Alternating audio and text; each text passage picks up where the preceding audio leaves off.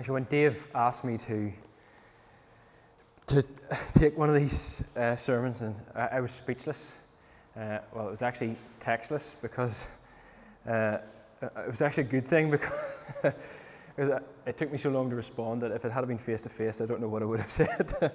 but uh, some of you might know I'm hoping to do Cornhill next year. It's a training course, two days, oh, uh, two years, it's two days a week, part time, and I want to see if that works for me. Uh, you know, my shifts, and uh, so I was going to have a meeting with the director of Cornhill, and the tagline of the course is pursuing excellence and handling God's word. Know, when I actually attended the, the summer school last year for a week, and it really just whet my appetite to do it. So I went to meet with this guy uh, uh, just to see logistics, financials. But I came out of the meeting and there's a text message. How do you fancy, uh, you know, pre- how do you feel about preaching a sermon in this series? And uh, six hours and 20 minutes, I have the timestamp. That's how long it took me to reply. So, but, you know, during that meeting, actually, the guy, Moore Casement, he's the director of the course, he said to me, you know, uh, you know, why do you want to do this? And I, I told him I have no ministry capacity, I've, I've no official, uh, you know, role, but I just wanted to be able to answer the, what's the, this weird and wonderful questions of inquisitive daughters. Uh, but I wasn't expecting to be behind here looking out at you so soon. So uh, bear with me, uh, and because I haven't done the course yet. Uh, But Dave says he's going to make some notes and give me some pointers and help me to, uh, you know, critic, critic, what's it, constructive criticism. but uh, I'm trusting God tonight to renew your minds, not, you know, through His word, not through my words. And, you know, when I, when I found out what, what the passage that we're going to be looking at, uh, and I first read through it, I, I sort of thought, all right, here we've got uh, Paul's going to send Timothy. Timothy's like a son to him. Timothy's really kind and he'll care for the Philippians. Okay, Epaphroditus misses the church. He was sick, but now he's coming back. And I was like, okay, Dave, right. I know you said no hard doctrines, no complex theology, you know, something simple. What am I going to do with this? and I was, really, I was like, oh, where am I? Where am I? But thankfully, probably sensing my trepidation, he wrote a, a, set of blog posts on how to prepare a sermon. And the first one was the most profound, actually. It was uh, read the passage and pray. And, and that, that, as I read through this passage and, and the whole book, a number of times and a number of translations, it sort of became clear. And, and uh, as I prayed through it, you know, it was like uh, the camera lens, it kind of turned and just focused, and it sort of got my, uh, my thinking, uh, bringing sharp relief, you know. So uh, hopefully uh, we can, we can get a bit of uh, clarity through this and, and see what, what's going on here, you know. Dave has been taking us through Philippians in the pursuit of joy, and he has described our pursuit as the roots of a tree, you know, sending out tendrils, search for nutrients and life-giving water. And he's described it as a, a ship, you know, putting down multiple anchors to, to you know, secure the ship in the, in the ocean so that it's not adrift. And he's also described it as a you know, mining, putting down multiple shafts to, you know, in search of precious metals and, and gemstones. And I want to continue along that vein. That was a, a mine pun, you know, uh, and, give, give you another shaft to dig, another anchor to drop, and another route in our uh, pursuit of joy. Uh, and the whole letter, in fact, for me, as a former tree surgeon, it reminds me of the, a mighty oak. An oak tree, this, the root system actually has this central taproot. It's not like, you know, just, it's a central taproot and it drills down deep and then the other roots come off it.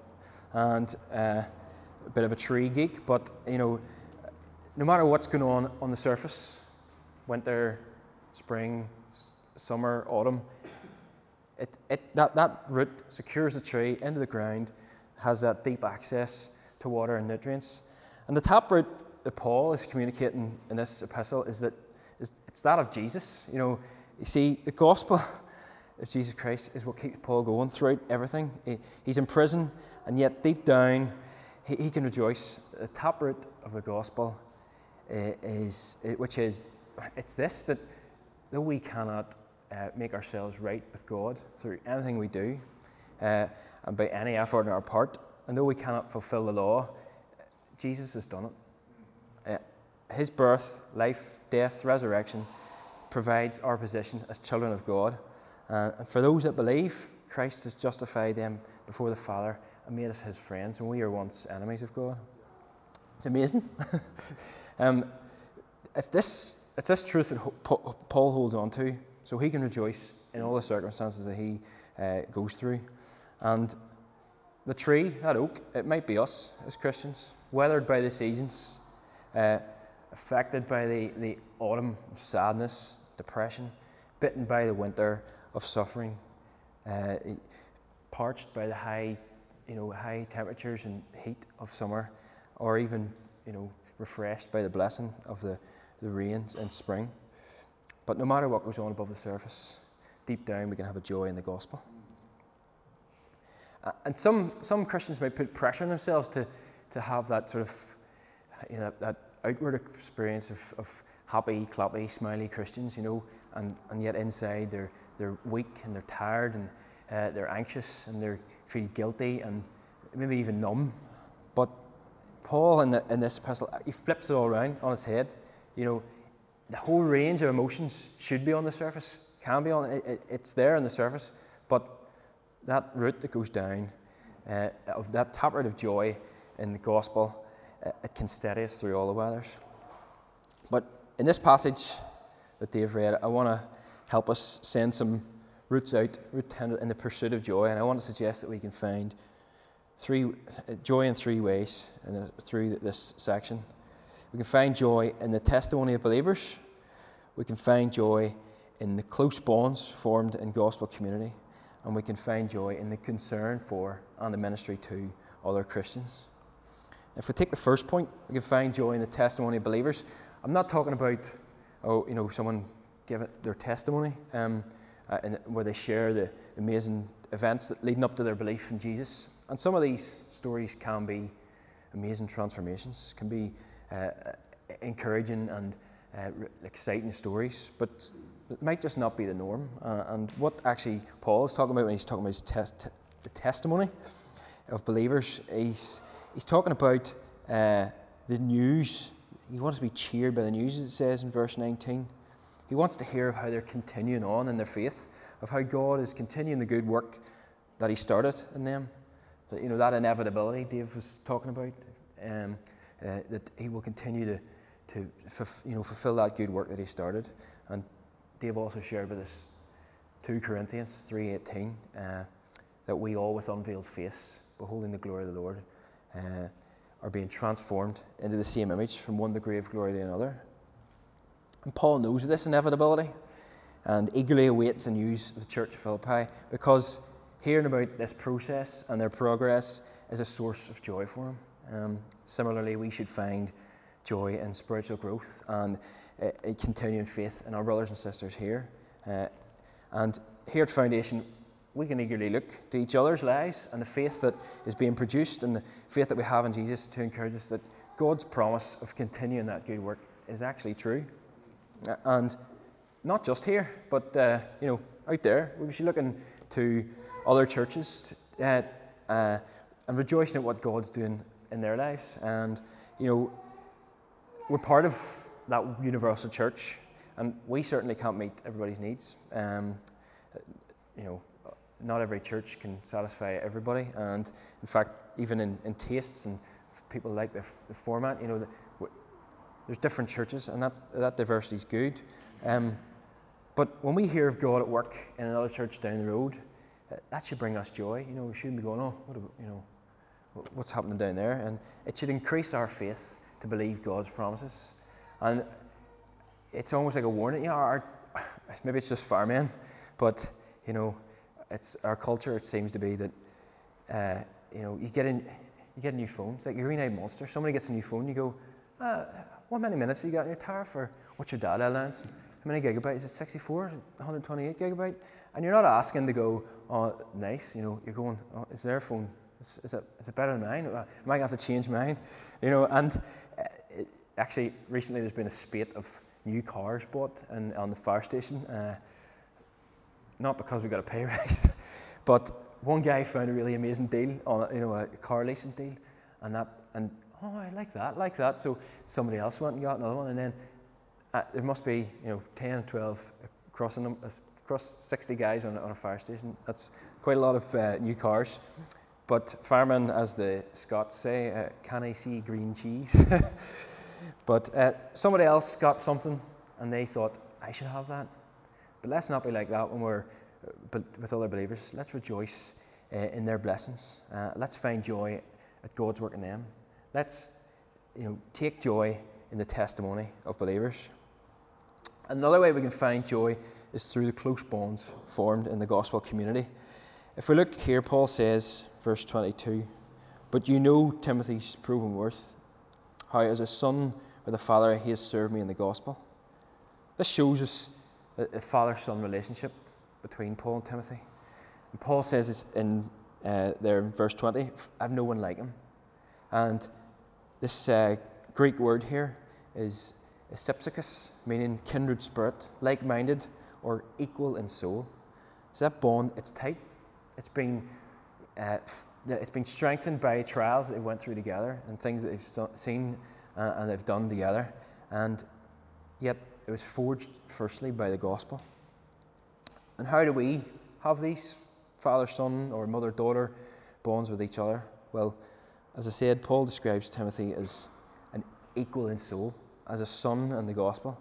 As we relate to our brothers and sisters here, uh, and, our brothers and sisters in Christ, uh, out, you know, with, outside this church, there should be those who we're guided by, you know, that, like a parent to learn from, and, and then there should be those who we take under our wing and, uh, and give them uh, guidance in the faith. But if it might not be as clear cut as that, you know, in, in a certain relationship, in different circumstances, it might be one helping the other, and then a role reversal for a different situation. But just doing life together in close bonds like this, it allows, uh, as Proverbs 20, 27 17 says, iron sharpens iron, so one man sharpens another. Um, Paul also calls Epaphroditus his brother, fellow worker, fellow soldier. And whilst in one way these are words of commendation, you know, for the bearer of this letter, that would have been the, the, the, the sort of common practice at the time. Uh, it, it's actually, it, it's, all these terms speak of that camaraderie, you know, of being uh, belonging and belonging to a group uh, and with one mission. I know it might not seem as close as father son relationship, but uh, these three uh, relationships fellow worker, brother, and fellow soldier are all examples of when you would have that, that other person's back. And, you know, well, quite literally in the case of a soldier, you know, you definitely have their back. And we form bonds like this, like brothers, like workers, like soldiers. And it brings us joy to know that other people have our backs and we have their backs. Paul was, he was close to uh, uh, Epaphroditus. We can see this in verse 27. Indeed, he was ill near to death, but God had mercy on him, and not only on him, but on me also, lest I should have sorrow upon sorrow. Epaphroditus was very ill, but, but praise God, you know, he allowed him to recover, and Paul was spared a sorrow that would have taken joy from him. See, in Paul expressing that he would have sorrow upon sorrow if Epaphroditus had died, we can see they rejoiced uh, at God's mercy on his dear brother. And this to me, it raised the question, you know, who's God's mercy for? Uh, you know, was it for Epaphroditus or was it for Paul? Uh, you know, is God's mercy for those in suffering or is it for those close and connected to the sufferer? Um, well, you know, in God's providence, there may be situations where the sick person is healed you know, for that person's faith or maybe healed for the faith of others. But we can see, verse 26, uh, that Epaphroditus, he's been longing for the church in Philippi, and uh, it's this community, you know, that he, he longs for, you know, and uh, that uh, that distress that you know that, we're, that Paul had and, and he has the, the, the this mercy it it it uh, helped them. You know, it's it's it's basically when God when God it heals Epaphroditus, know, it's for His glory, and uh, the church uh, in Philippi and Paul can be, uh, you know, can, can just exalt God and glorify God for that. And we can do that, you know, uh, either way, you know, uh, solo deo gloria, you know, God must be given the glory. And actually, Paul does this here by magnifying God's greatness uh, uh, in, in his mercy. And, you know, that, that, that longing that, that Epaphroditus has for his church because, because of his, his, his illness. You know, we, we can the uh, we can see that it's a special it's a special bond there as well. You know, so we'll look at that a bit a bit more in the, uh, uh in, a, in a minute. Uh, uh, the other thing is that uh, you, you've got a church is it's not, it's not about meeting with your mates. It's not about peer group. It's not about a clique. Uh, and, you know, he longed for that church community. And it, it was a, a, whole diverse group of people. And we, if, if we all had the same hobbies and interests, uh, and we all supported the same football team, or we all worked the same job, all had the same sense of humour. Uh, uh, it might seem good, but that's not, that's really just the people that you would pick as your friends. Whereas God has picked this group here, He's put us together. And, you know, you know, we have individual bonds within that, as you see that with Paul, is with Timothy and as a father and a son, and individual bonds as a brother and a worker and a but as a group, you know, we've been bonded together. And it's a bit like a, a wildflower meadow. That's why God puts diverse group. You've got different. Uh, I seem like a real nature nerd tonight. trees and flowers. Uh, you've got the different shapes and colours, heights, and even life cycles of different flowers, and it adds a real depth to that scene. Where if you have a one field just full of one flowers, after that time of bloom, you know, it just becomes the, the it just around it just becomes as green as the grass around it, and it just looks the same.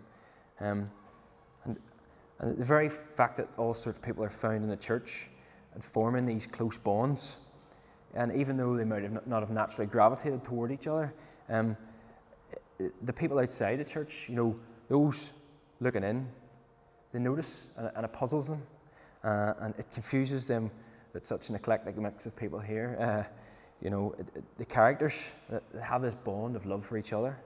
And John 13, verse 35 says, We'll go from 34. A new commandment I give to you, that you love one another, just as I have loved you. You also are to love one another. By this, all people will know that you are my disciples if you have love for one another. And this is the depth and the diversity in that wildflower meadow. You know, it's and it's that depth, that the, the and diversity that that community sees. You know, and that bond. And here, you know, in John, that love, it's in the working of this love that, you know, it brings me to the, that third tendril that we're sending out we can find joy in the concern for and the ministry to other Christians. And that this, this uh, point is the most pragmatic and by nature the longest uh, of the three points. Uh, it gives us actions to do, practical things. Uh, but sometimes when we see practical examples in God's Word, that, that pragmatism we interpret as a principle, and then the, the principle becomes a new law.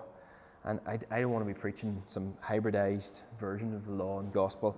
Uh, gospel, uh, I've heard it said.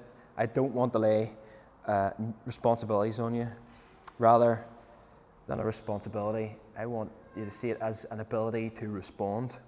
Uh, it's a reaction to the grace and love that we've received and uh, that we've been shown by God, rather than an action we undertake out of a sense of duty to make like us, we feel do, make us feel like we're doing well. So as we look at how we can find joy in this concern for one another, remember it's part of that inevitability that, that God's working us as we worship together, as we remind each other of God's grace and encourage each other's faith. And these things happen naturally as a result of the Holy Spirit working in and through us. In fact, here in uh, where it says of Timothy in, in verse 20, for I have no one like him who will be genuinely concerned for your welfare. This genuine is, Greek, is a Greek verb, uh, meaning real and natural. Uh, it's a reflection of Timothy's nature. Uh, and it's, it's his new nature in Jesus. Um, and it has been commented that this, this uh, speaks of a birthright, you know, an inherited quality. And of course, we've already seen that Paul has uh, this father son, and he has a, a spiritual parent that he's inherited uh, a good example from, and he's, he's, he's learnt to, to live in this manner. Uh, Philippians 2, we've already seen in the previous weeks that Christ's example to us in humility, uh, uh, it's, and we should strive to have that same mind as Christ. And Philippians 3, if I can do a spoiler alert, uh, 3.17, uh, brothers, you know, actually, the whole letter was designed to be read in one go, so I, I don't mind giving you a spoiler. brothers, join at, in imitating me and keep your eyes on those who walk according to the example you have in us. Paul calls the Philippians to join in this imitation, to have the same mind, a similar spirit, and back to that uh, that equal in soul. Uh, and that's why we meet together. That's why singing, we sung the gospel truths this evening. Uh, we've heard the good news read and hopefully somewhat explained uh, this evening. Uh, hopefully it can be clear enough for you. The, then, you know, through all this, we can be of the same mind, uh, and we can we a mind that is renewed by the gospel of Jesus Christ. So Paul hopes to send Timothy for this benefit. You know, uh, for I have no one like him who will be genuinely concerned for your welfare. For they seek all seek their own interests, not those of Jesus Christ. And I can't help but ask, you know, why is the seeking the interests of Jesus Christ a true concern for the welfare of those in the church? You see, we can, and we definitely should be concerned for people's physical welfare. Uh, God has communicated in His Word how He feels about the poor, orphans, and the widows. In fact, in our call to worship tonight and in, in our the Scripture uh, uh, through our prayer, we see His His feelings about uh, the fatherless uh, and the widows. And our faith produces works that respond to the needs of both those within our church and the world at large. But we must remember that this life is a vapor. You know, it's a, it's a blink in time. And if we're really thinking about people's welfare, we're talking about their eternal destiny. And, and therefore, you know, the proclamation of the gospel and making disciples is, is of first importance. And why wouldn't we share that taproot of the gospel that we've been talking about, you know, that we have in Jesus? Uh, but that's not to say that we leave the practical things out. In fact, Paul gives great honour to Epaphroditus here um, for risking his life to serve him. Um, uh, verse 30 For he nearly died for the work of Christ, risking his life to complete what was lacking in your service to me. Uh, this lack in the Philippian service, it may have been financial, may have been uh, physical help, or even just spiritual encouragement, but he was sent out as a messenger and a minister for Paul's need, and he risked his life to do so. And again, this is not a principle. You know, you must risk your life for uh, you know to for to help those in God's work, but it does give us an example of how we can bring joy by sending aid to those who are missionaries um, uh, and those who are uh, out doing God's work by visiting them, sharing in their work, and aiding them financially. Uh, this week, actually, in Northern Ireland, we have a team of firefighters for Christ from America, Canada, Sweden, Germany, and uh, they're here, they're here, their mission, if they choose to, it's actually called Mission Possible. So their mission, if they choose to accept it, was to come to bring and to enhance the witness of the Christians at work. And they came along and they rode along in the, tr- the trucks with us and they, they uh, helped us put out some fires uh, and, you know, and ate with us and had good banter. And, and really, that was, that was their mission was actually, I, I don't see them as the missionaries. I see them as a, a bunch of Epaphroditus or Epaphrodidae. I don't know what the best, the plural of, you know. You, you see, the vision of firefighters of Christ is to encourage firefighters to live their lives for Jesus.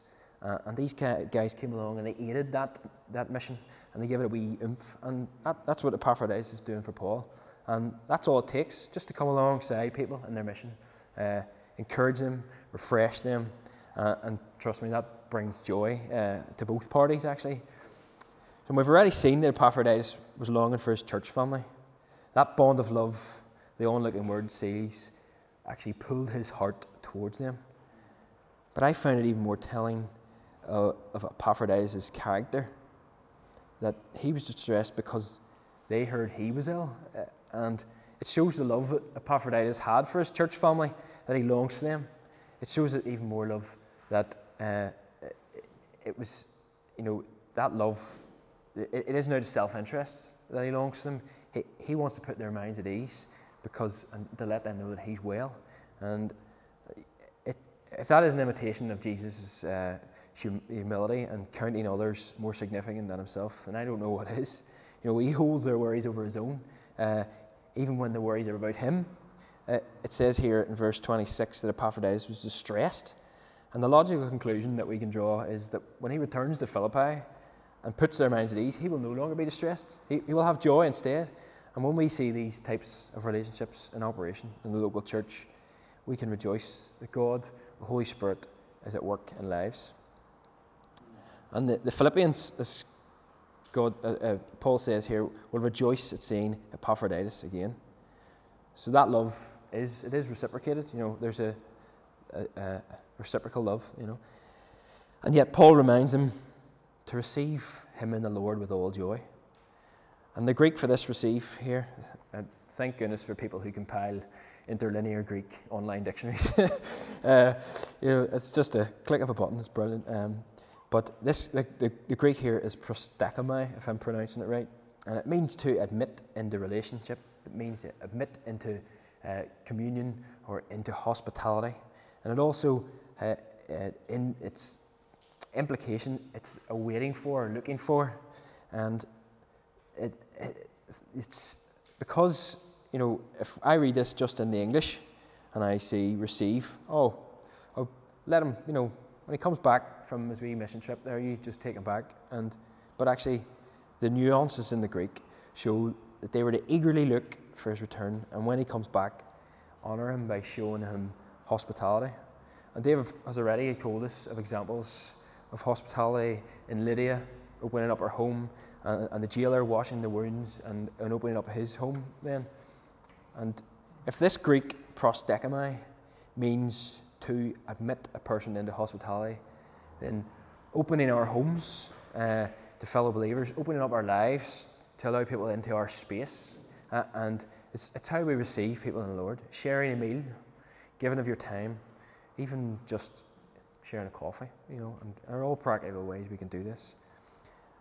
And these are the types of things that we're trying to do here, incorporated in the are part of our church life at Foundation. Um, one way is that talking about this week is the idea of a regular FFD, as uh, Rachel coined the mnemonic, uh, our family fun day. Uh, uh, and I was, I was uh, let down as well, Jacob and Paul. It, wasn't a free food day. but uh, this is what it's all about, you know, sharing lives, gathering together to have our faith bolstered by hearing the gospel here, but also sharing our lives, and, and that encourages our faith too. And just to tie it all up, you know, the Westminster Shorter Catechism uh, I think it's on the money. It says, What is the chief end of man? Man's chief end is to glorify God and enjoy Him forever. Uh, see, then God, God really wants us to have joy in our lives. And thankfully, through the good news of Jesus, we can enjoy Him forever. We can send that, that root, that tap root, deep down to anchor onto the truth that by grace alone, through faith alone, in Christ alone, we are reconciled to God. It's amazing. And on top of that, God has given us these other tendrils that we've been looking at. And today we've been looking at this, these sort of side avenues of joy off the main taproot. Remember in John 13 when Jesus said that by this all people will know that you're my disciples if you have love for one another.